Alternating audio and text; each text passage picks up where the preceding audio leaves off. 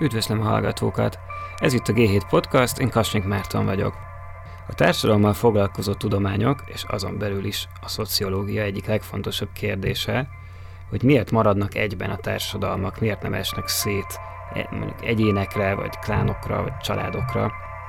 Ezt az egyben maradást, vagy együttműködést hívják integrációnak, és megjelent 2017-ben egy Társadalmi Integráció című, nagyon sűrűn megírt könyv, ami arra tett kísérletet, hogy elméletileg leírja, és empirikusan is bizonyítsa, hogy hogyan és miként integrálódik a magyar társadalom.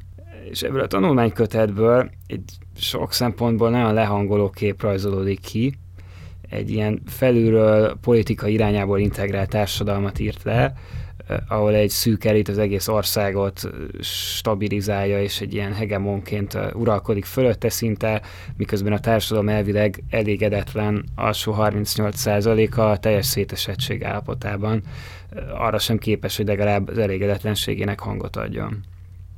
De talán ennél is érdekesebb volt, hogy a kötet egyik tanulmánya szerint az állam a Magyarországon a totalitárius rendszereket közelítő mértékben avatkozik bele a javak újraelosztásába. Hát ennek a kötetnek a szerkesztőjét és az alapjául szolgáló kutatásnak a vezetőjét, Kovács Imre szociológust hívtam el a vendégnek a G7 podcastba.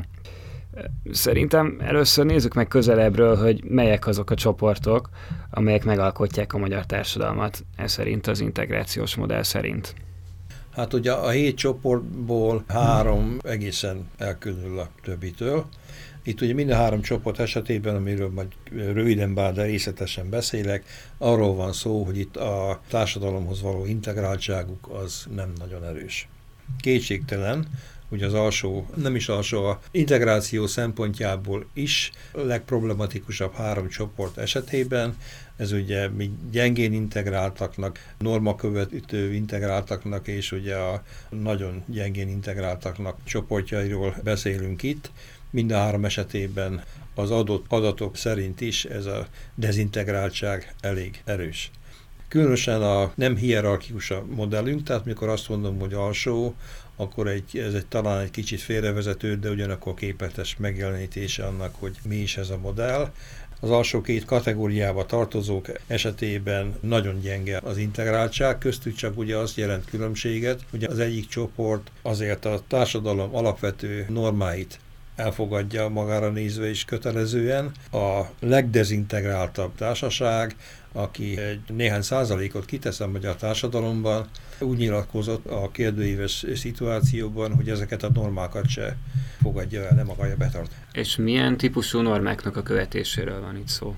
Hát amiket megkérdeztünk, ugye az olyan helyzetekre utalt, hogy a társadalom működésével szembe menő normákat, tehát hogy mennyibe tartják be az államnak a, reguláit, vagy magántulajdonnal szemben, hogy vélekednek, ilyenfajta normákról volt szó. Hát nyilván nem arról, hogy most akkor a a nevű parancsa az érvényesen rájuk-e vagy se, de ezekkel szemben inkább elutasító válaszokat adtak. Itt a, itt a dezintegráltság az nagyon nagy, és hát ugye el kell mondanom, hogy a társadalom középső meg felső csoportjainál akárhogy is értelmezzük, hogy akármi szerint értelmezzük ezt, hogy felül van vagy középen van, ott nem annyira egyértelmű az egybeesés az integrációs csoportok és a más, más módon megtalált társadalmi csoportok között, de a dezintegráltak és a minden szempontból szegények tartnak tartott között ott nagyon nagy a hasonlóság. Ugye az, az is elmondható volt, kicsit más társadalmi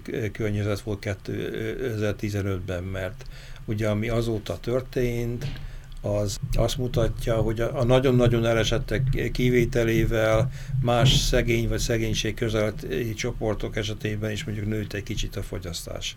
Valamennyit javultak az életkörülmények, mert ugye a gazdaság is jobban megy azóta de ez a réteg, ami, akinek a különféle tőkei, anyagi vagy, vagy társadalmi, kulturális tőkéjek szempontjából is nagy hátrányokat szenvednek el.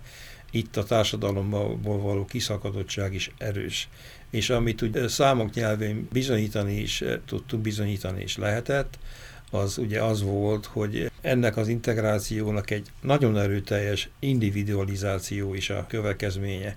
Egy olyan individualizáció, amiről azt gondolhatta bárki, hogy inkább a felsőbb rétegeket éri el, hiszen egy kultúra, az individualizáció az inkább kulturális folyamat. És azt láttuk, hogy azt tapasztaltuk, anélkül is, hogy erre külön antropológiai szintű vagy kvalitatív ihletettségi kutatásokat szerveztünk volna, hogy ez az individualizáltság, ez pontosan abban a körben is megerősödött, nem működnek együtt, nem integrálódnak egymás, nem, nem olyan módon integrálódnak, hogy a a hátrányos társadalmi helyzetet megpróbálnák együttműködéssel, szolidaritási alappal kivédeni, ami, ami korábbi korok szegénységében megszokott volt. Erre kialakítottak stratégiákat és egyebeket.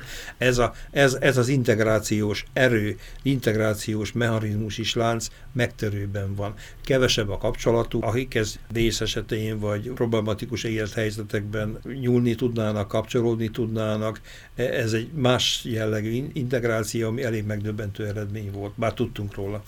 Nagyon gyakran, amikor megítéljük a rendszerváltás utáni fejleményeket, ugye azt elfelejtjük, hogy nem csak rendszert váltottunk 90-ben, hanem a, a magyar társadalmat elérte a globalizáció, elérte az individualizáció, el, elérte egy halom olyan kulturális hatás is, aminek a feltétele persze a, a politikai rendszernek a változása volt. Elérte az európaizáció például, és ugye ezeknek a magyar társadalomra gyakorolt hatásáról sokkal kevesebbet tudunk, mint a strukturális átalakulásról, pedig, pedig az ereje az belátható, hogy kisebb, mint az, hogy más gazdasági rendszerbe élünk, vagy éppen a, a politika, hogy hullámzott körülöttünk.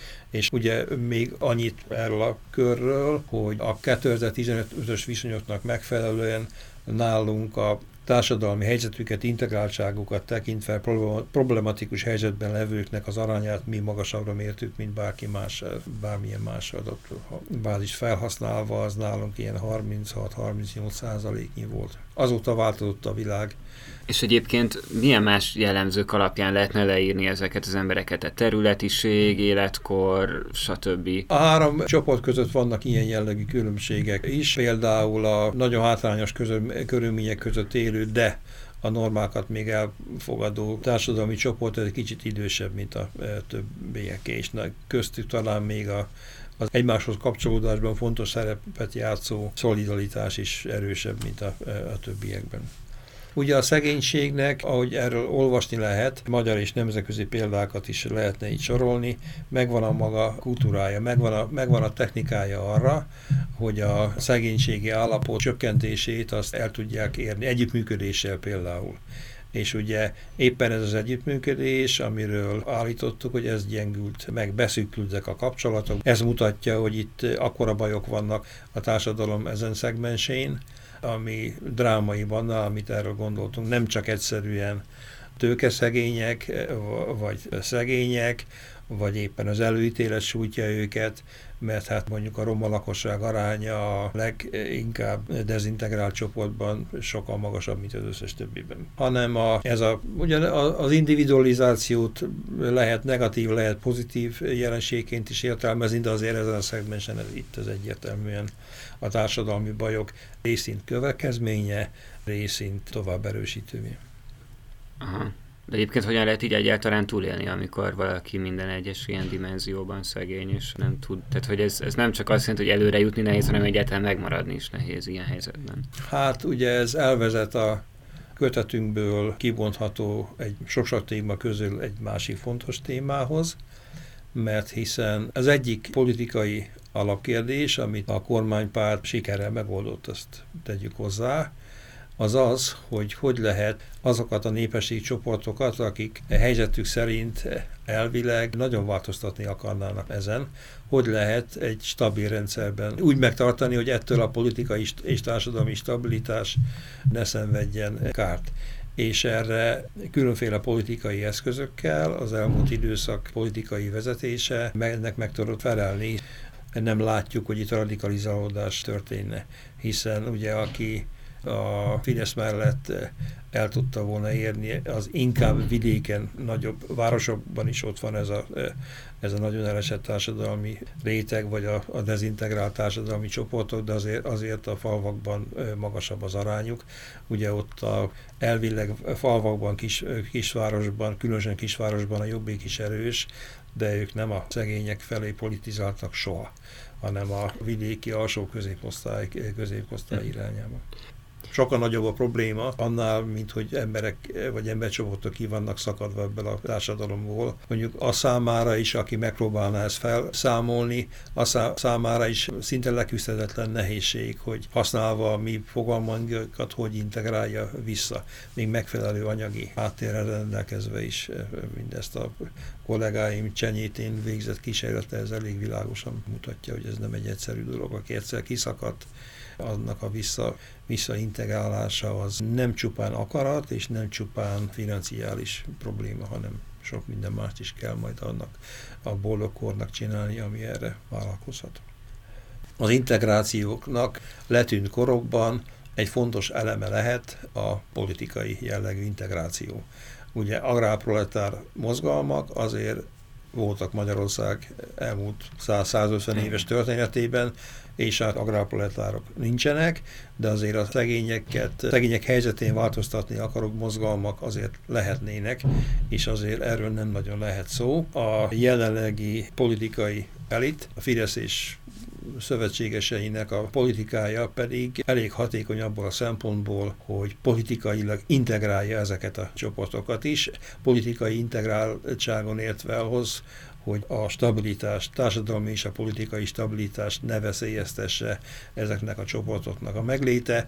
Tegyük hozzá, hogy a, a helyzetük is javult a nagyon szegények kivételével annyi kicsikét, hogy ezt ők is érzékeljék. Igen, meg gondolom az is számíthat, hogy, a, hogy az utóbbi években az ilyen munkaerőhiány, meg végül is a közmunkaprogram is tulajdonképpen bőkezőbb, mint a korábbi munkanélküli segély épülő szociális rendszer bizonyos szempontból, mármint úgy értem, hogy anyagilag egy, a, egy nagyobb újraelosztást jelent. Ugye a kötetünk, kötetünk egyik tanulmányának a címébe is benne van, hogy a magyar társadalom politikai integrációja is az, ez talán a legerősebb integrációs mechanizmus.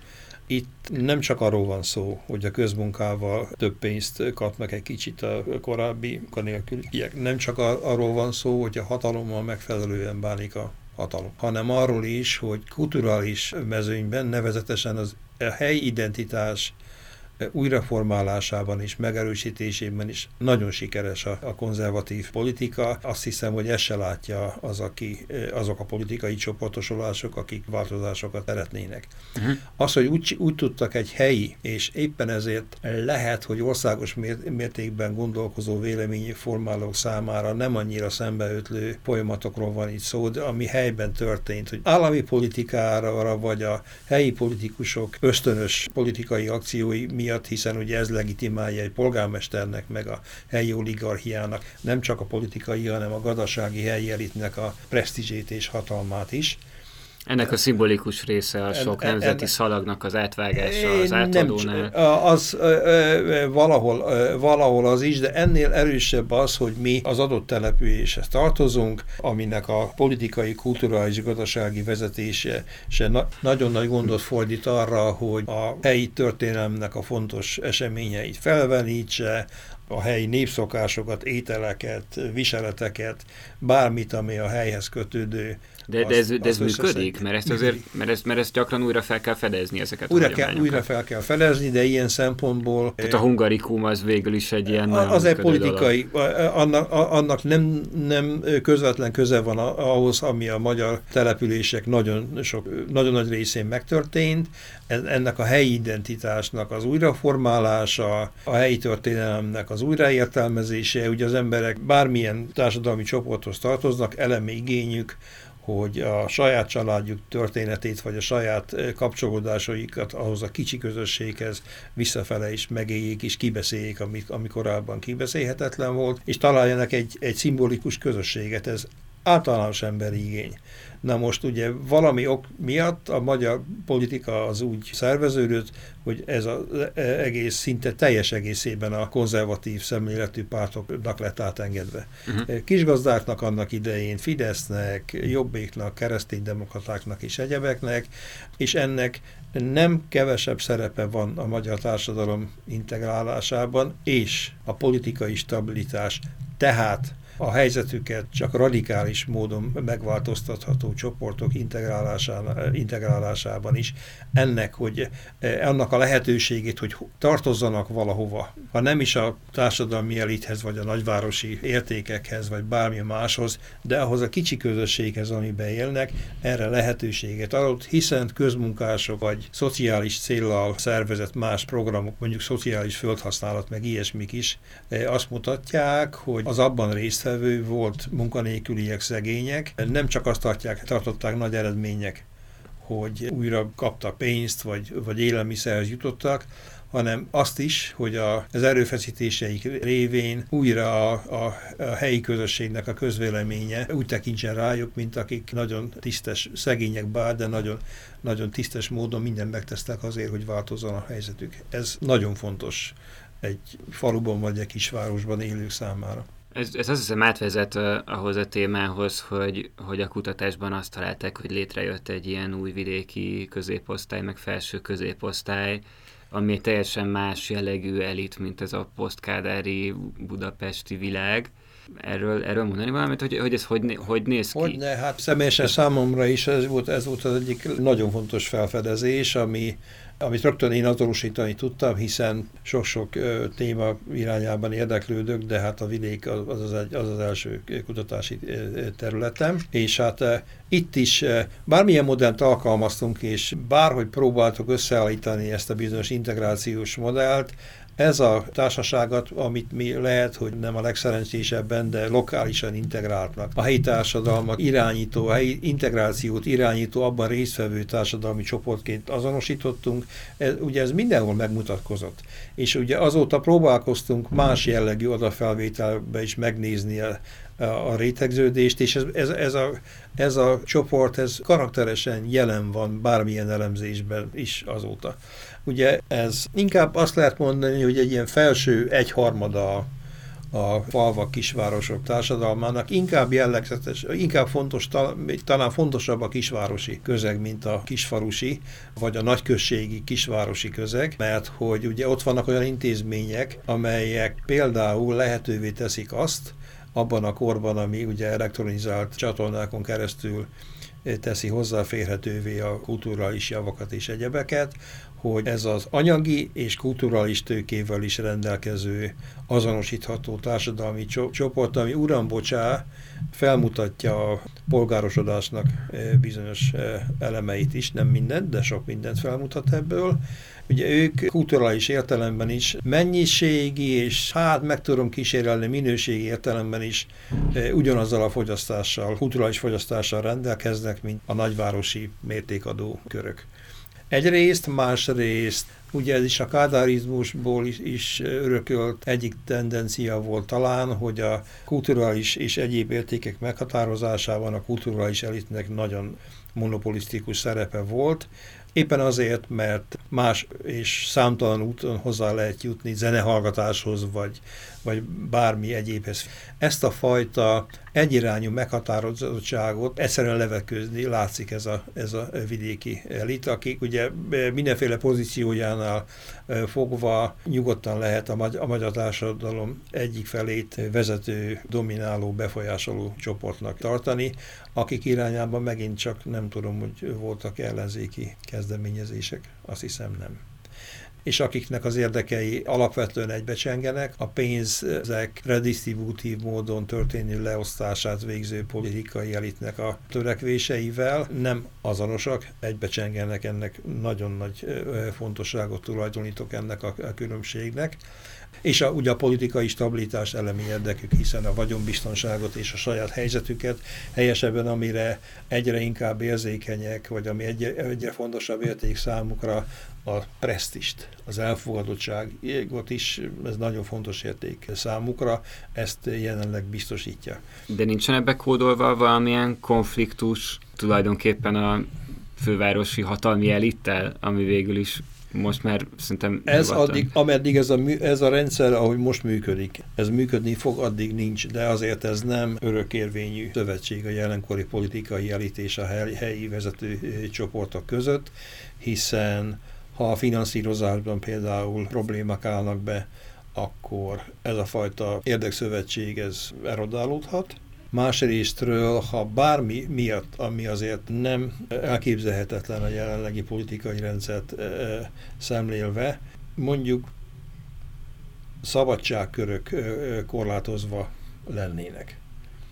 Autonómiák a jelenleginél korlátozva lennének, én azt gondolom, hogy hosszú távon és ráadásul a, a, más, a, a következő vagy a második generációja ennek a társadalmi csoportnak azt nehezebben e, tűrné el. De itt milyen típusú autonómiákra gondolunk? Mert azért alapvetően egy, egy ilyen konzervatívabb beállítódottságú rétegről van szó nagy, e, nagy e, Ehhez még szükség lenne kutatásokra, amik szintén folynak, és majd uh-huh. egy év múlva, vagy valahogy erről is többet tudok mondani. De az, hogy mik, a, mik az, az elemi, használhatom ezt a kifejezést, a zsigeri értékek és viszonyulások, azt nem nagyon tudjuk, de besimulnak abban a rendben, ami egy konzervatívizmus jegyében ad preferenciát ilyen vagy olyan értékeknek. Tehát ugye nem bárhogy gondolkozik mondjuk a vallásról és egyházról, és bárhogy, bármit gondol erről, elfogadja most azt, azt a szerepet, ami az egyháznak és a, a, a vallásnak van a magyar vidéki közegben. Ez ugye ez egy egyre erősödőbb valami, de azért ha korlátozva van abban, amit csinál, és hogyha megrendül az anyagi biztonsága, aminek nagyon nagy szerepe van a, ahhoz, hogy az állam milyen összegeket is honnan és mire folyósít, akkor azért ez egy kérdés lesz a, politikai hatalom számára, hogy hogy integrálja őket, és nem csak őket, hanem rajta keresztül az összes többi vidékét, hiszen ott azért ez egy, ez egy oligarchia, tehát a kulturális, a politikai hatalom és tőke az azért az esetek többségében nagyon is erősen összenőtt a gazdasági befolyással. Jó, szerintem röviden beszéljünk még arról, hogy mi a, mi a többi integráció szerinti csoport. Miatt a, igen, hát most akkor talán ugorjunk át egy másik szegmensre, mert a, ugye van egy politikailag nagyon aktív, és nagyon, kap, nagyon gazdag kapcsolatháló révén integrálódó társadalmi csoport, ahol az iskolázottság, a kulturális fogyasztás az nagyon magas másokhoz viszonyítva, de azért nem csak a nagyvárosi értelmiség tartozik ide, hanem még akár szakmunkás és más foglalkozású képviselő is vannak ebben a társadalmi csoportban. Ugye a lokálisan integráltokról beszéltünk, ami ugyancsak egy politikai aktivitással, csak nem annyira az országos politikára vonatkoztató aktivitására, hanem a helyi politikában való részvételre emelkedik ki a többi csoport közül, szintén magas kulturális tőkével, tehát iskolázottsággal és egyebekkel és, és megfelelő anyagiakkal rendelkezik. Ugye a helyi vállalkozó szerepe, az agrárium szerepe az elég fontos ebben a csoportban, de nem csak ők tartoznak ide, hanem a helyi diplomásoknak egy erősebb rétege és csoportja is. Itt azért az ide tartozók jelentős része, ha nem is közvetlenül a saját élete során, de a szülei vagy a nagyszülei révén nagyon kapcsolódik az agrár szférához. Ez is egy érdekesség. Ennek ezért is mondtam azt, hogy a, a nagyon bonyolult, nagyon komplex polgárosítási folyamat azért ennél a csoportnál, ennek a polgárosodásnak az elemei azok ennél a csoportnál tetten érhetőek.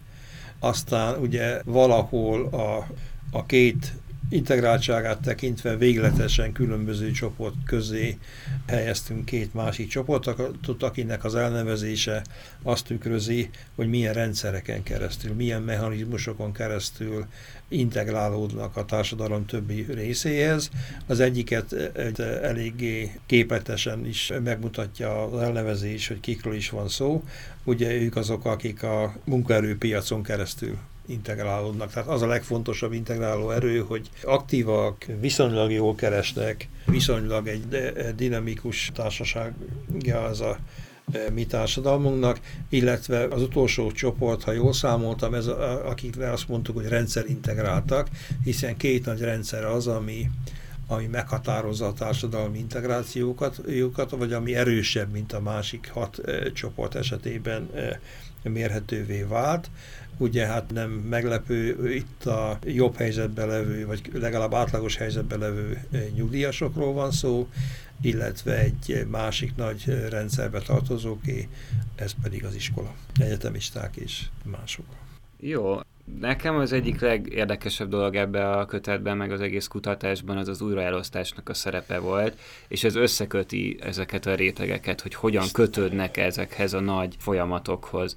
És szerintem ezt jó lenne, hogyha valamennyire átbeszélnénk, hogy mi az a három milyen újraelosztási rezsim, amit találtak Magyarországon, és ezek mennyiben határozzák meg ezeket a csoportokat. Igen, a három rezsim részletes, vagy viszonylag részletes bemutatása előtt, ugye azt el kell mondanom, hogy nem hangsúlyos ebbe a tanulmányban, hiszen ugye ez is első a maga nemében meg kivételes a maga nevében, mert túl sok információ erről nem nagyon hozzáférhető, de azt kell mondanom, hogy a, abban a világban, ami 90-ben azzal indult, hogy a, azt megelőző korszak nagyon erős állami redistribúcióját leépítse, ez egy ideig megtörtént, aztán ez a redistribúció újra erősödött hiszen az államilag, vagy az állam részvételével felosztásra kerülő fejlesztési és egyéb források aránya a magyar gazdaságban, mint minden más új EU-s állam gazdaságában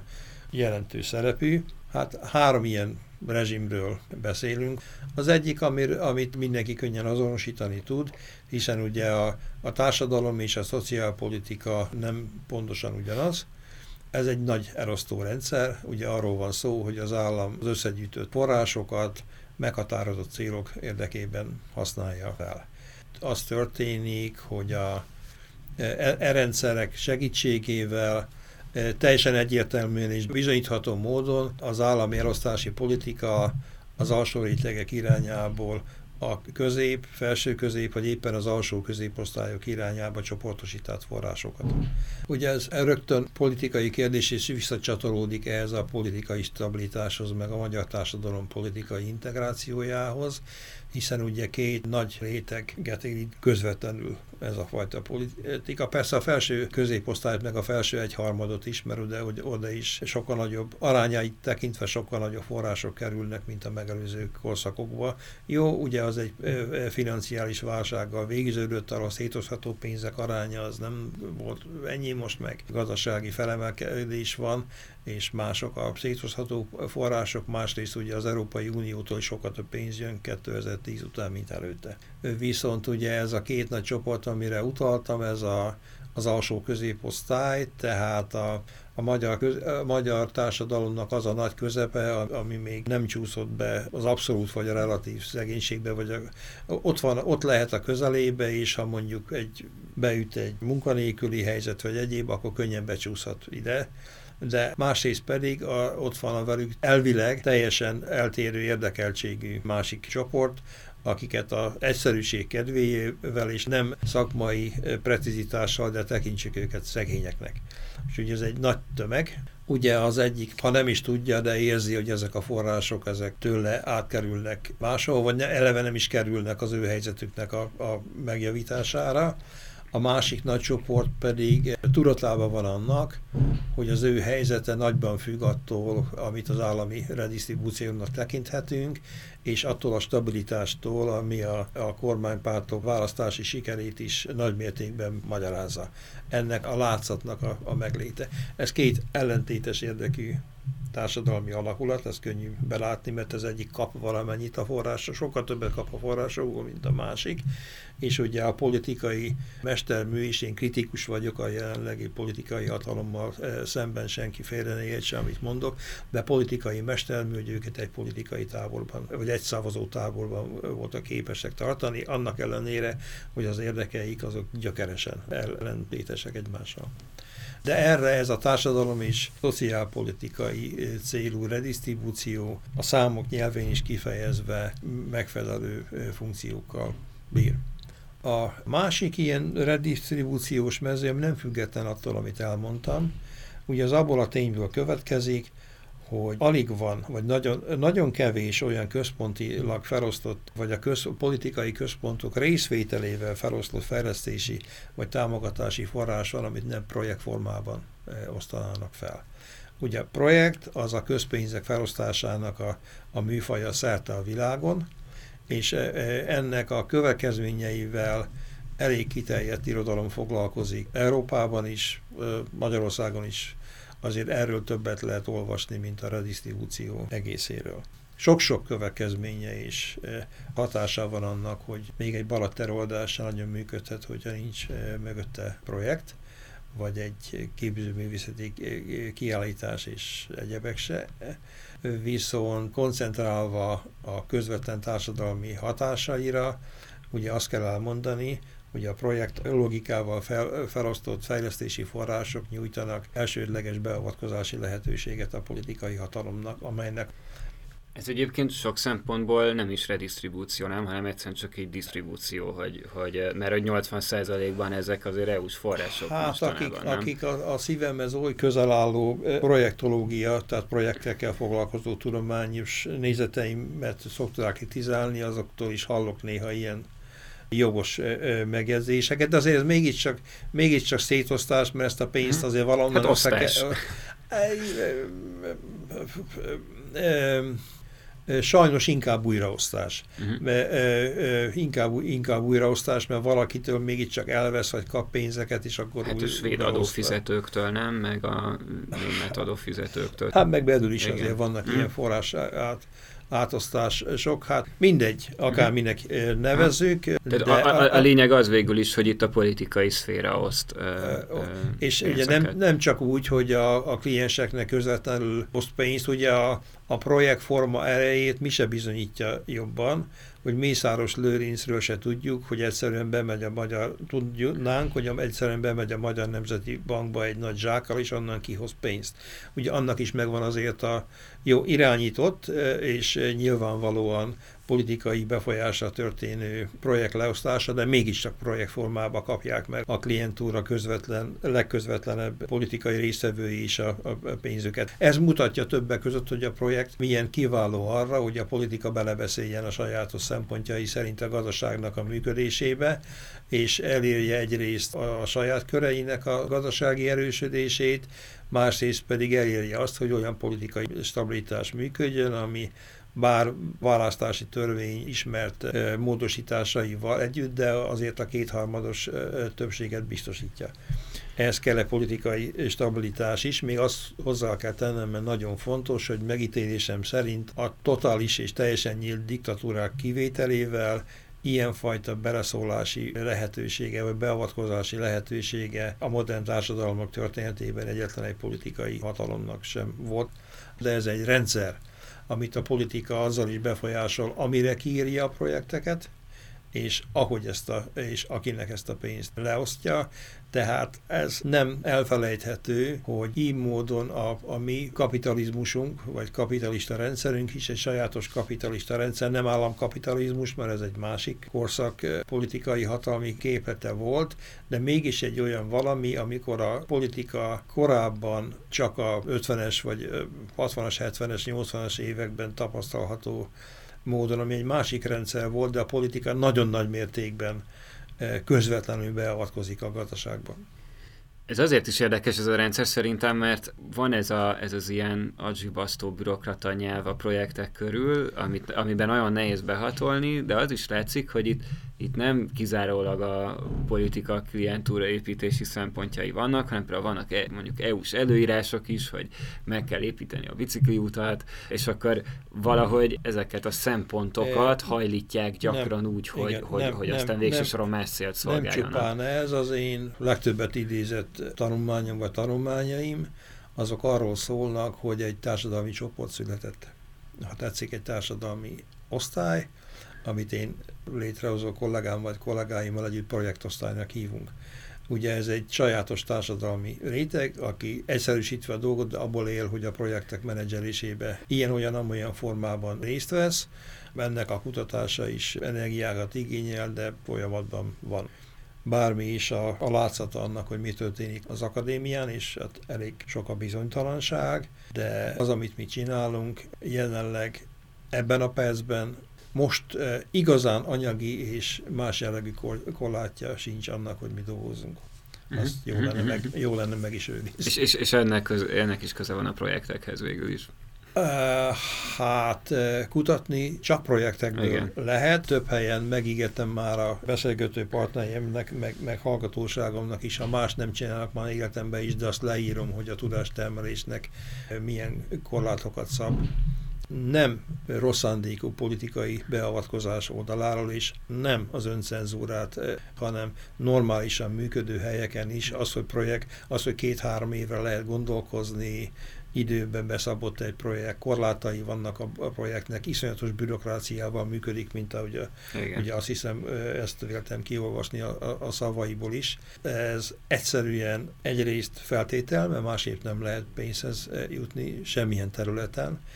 Minél szegényebb egy ország, annál inkább kitett a gazdaság és a társadalom működése ezeknek a projekteknek, de azért ez egy nagyon kötött forma, és én attól félek, hogy a, az innovációnak is az egyik kerékkötője.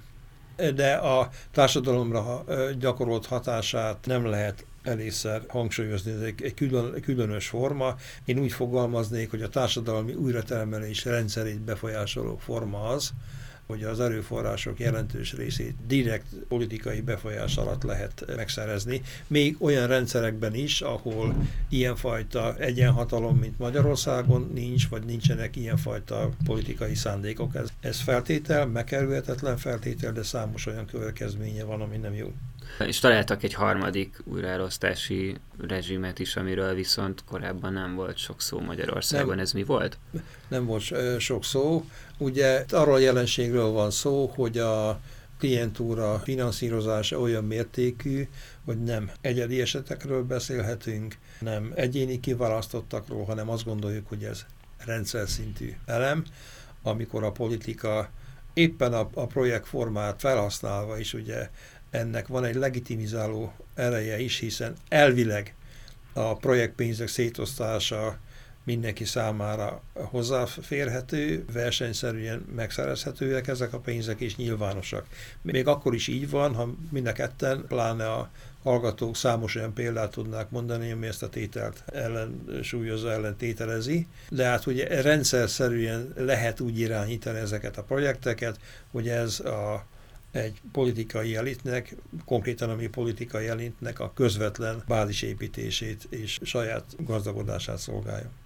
Igen, ez gyakran ilyen értelmetlen vitákba szokott fajulni, hogy végül is a korrupció az azt jelenti, hogy valami elromlik, de hogyha közben meg azt mondjuk, hogy a korrupció a rendszer lényege, vagyis hát egy ilyen lényeges eleme, tehát egy különálló újraelosztási mechanizmus gyakorlatilag, akkor már nem is kéne korrupciónak nevezni. Nem, ez... E, Hiszen nem romlott el semmi, úgy hát működik, a, ahogy, ahogy szándékozva van. A, a korrupció az én gondolkodásomban az egyszerű akciókat jelent. A, valaki megkönnyékezi uh-huh. a mhm. hatalommal bírót egy zsák pénzzel, vagy Igen. megfenyegeti, hogy elrabolja a gyerekét, vagy a feleségét, szóval valami ilyesmit mhm. csinál, uh-huh.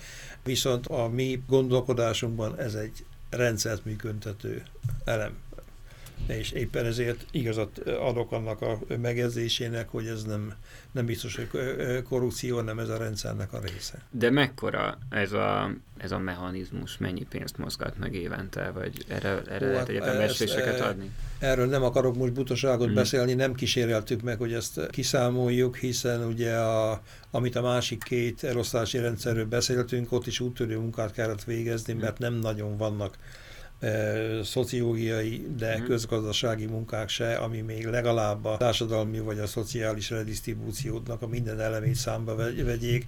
A projektről való gondolkodás az meg, az meg ennek a tudományos közösségnek a innovációja. Akkor úgy teszem fel a kérdést, hogy, hogy mondjuk hányan élhetnek ebből? Ugye egyrészt ott vannak a közvetlen kedvezményezettek, a jól ismert nevek, meg akit nem ismerünk annyira. Igen, de ők vannak is. mondjuk 20 szóval ennél biztosan több ember. Hát azért pár száz. Igen. Na de hát ugye azért ők nagy vállalatokat működnek, működtetnek, megbecsülhetetlen nagyságban dolgoznak a vállalataikban emberek. A kollégái időről időre leírják azt, hogy egyes jól ismert nevek birodalma az ebből szempontból is mekkora, tehát mennyien dolgoznak nála. Hát igen, de ők végül is dolgozhatnának piaci cégeknél is, nem? Tehát most, hogyha HRS vagyok Mészáros Lőrincnél, akkor tehát igazából máshol is lehetnék HRS. Ez igaz, de ugye azt is, azt is mondták annak idején, hogy a Simicska építőipari vállalkozásai már olyan szervezettséggel is, olyan tudástőkével, meg piaci tapasztalatokkal rendelkeznek, hogy úgymond normál piaci körülmények között is sok esetben erő, erőnyerőek lennének. Tehát ezt el, lehetne, el lehet mondani, mondani másokról is most az, hogy, az, hogy né, néhány, néhány ilyen képviselő mit tudna a piacon csinálni, és nem valószínű, hogy az évi 7 milliós bevételéből Igen. mit tudom én hány milliárdra jutna pár éven belül, ez nagyon valószínű, de azért ott nem lehet kihagyni adni azt a költse, akik az, akik az alkalmazottaiként dolgoznak ebben a világban. Tehát, hogyha mondjuk úgy gondoljuk el, hogy például kevésbé hatékony cégeknél dolgoznak, mint akik piacon lennének, hiszen végül is egy ilyen, egy ilyen újraelosztási mechanizmus kedvezményezetjei gyak, gyakran ezek a cégek. Igen. tehát akkor így mondjuk több fizetést kapnak, vagy, vagy egyáltalán létezik a pozíciójuk, ami lehet, hogy nem létezne. Igen, ugye itt az ányalja és egyben súlyosbítja is a, a helyzetet, hogy nem pénztőkét kapnak.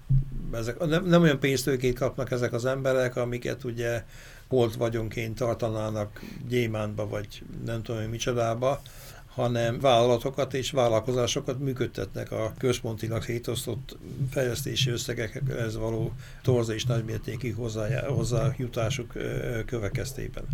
És ugye éppen ezért, ez ugye jó kérdés, nem hiszem, hogy a mi feladatunk lenne, inkább a közgazdászoké, vagy és mihez értő optimozó újságíróké akár, hogy megmondanák, hogy ugye ez a birodalom az mekkora társadalmi csoportra terjed ki az alkalmazottai és azok családtagjai révén, mert azért valahogy ők is a munka megléte, a esetleg jobban fizetett munka megléte esetén ők is nyernek ebből valamit. Nem tudom, én egyébként ebből a szempontból visszapasszolnám a labdát, mert szerintem meg ez pont, hogy, pont, hogy szociológiai feladat lehetne, mert, mert, mert az oknyomozó újságírás az, az, az, inkább egyes eseteket tud végignézni így nagy összefüggéseiben. ez interdisziplináris feladat, és, Igen. és oknyomozó ok, szociológia. Okos, olyan is van, és miért elfogadott ez az újraelosztási rendszer Magyarországon? Mert ezt, mert ezt mindenki, tehát hogy ez egy ilyen közmondásos szerintem az országban bárhol, hogy hát igen, lopnak. De hogy valahogy ezen,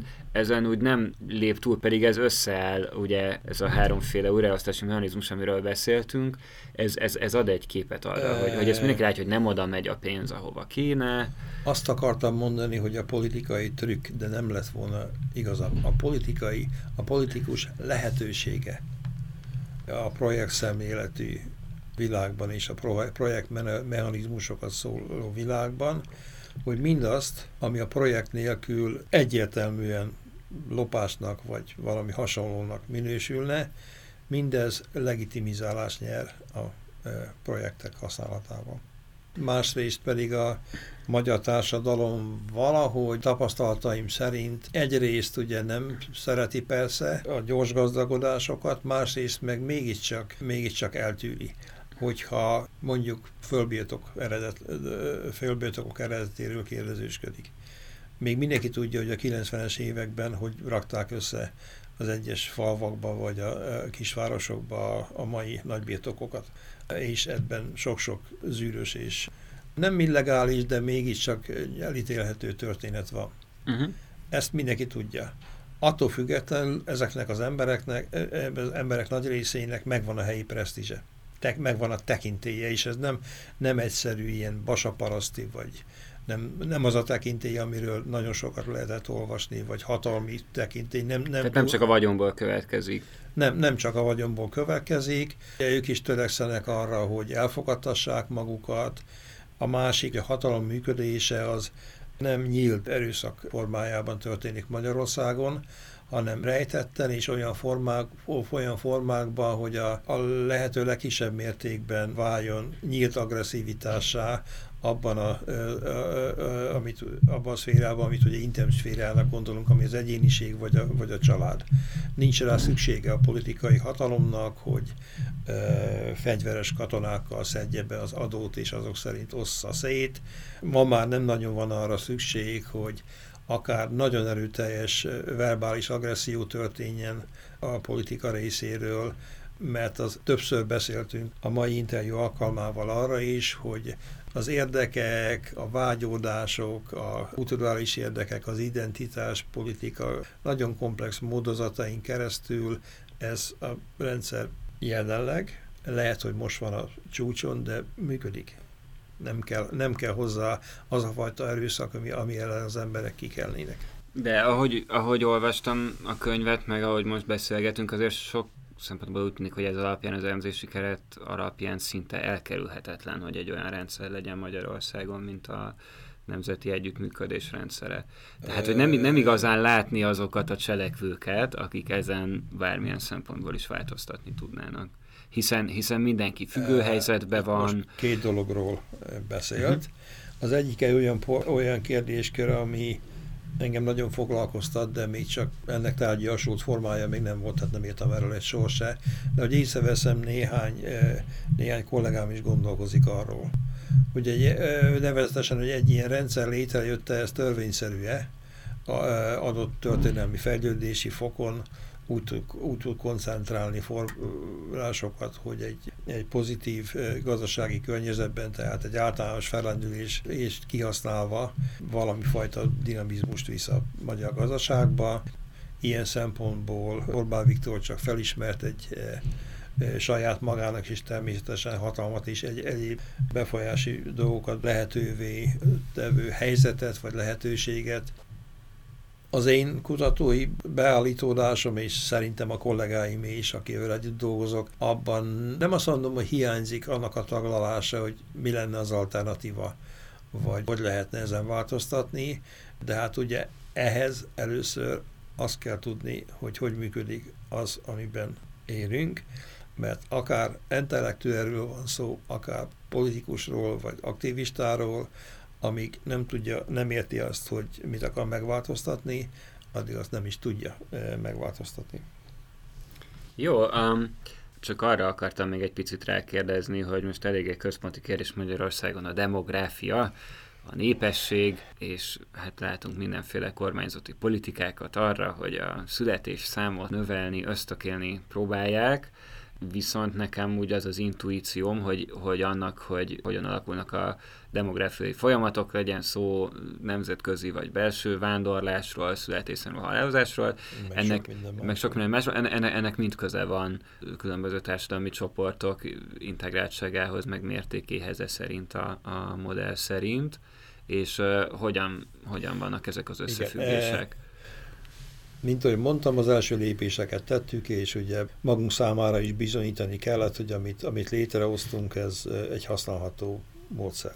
Ebből következik, hogy néhány, nem néhány, sok olyan nagyon fontos témára egyszerűen nem került sor, ami viszont nagy valószínűség szerint világosan, egyértelműen kijelenthető, hogy egy erősebb integráció esetén nagy valószínűséggel inkább vállalkoznak fiatalabbak családjai arra, hogy több gyereket vállaljanak, mint, mint se.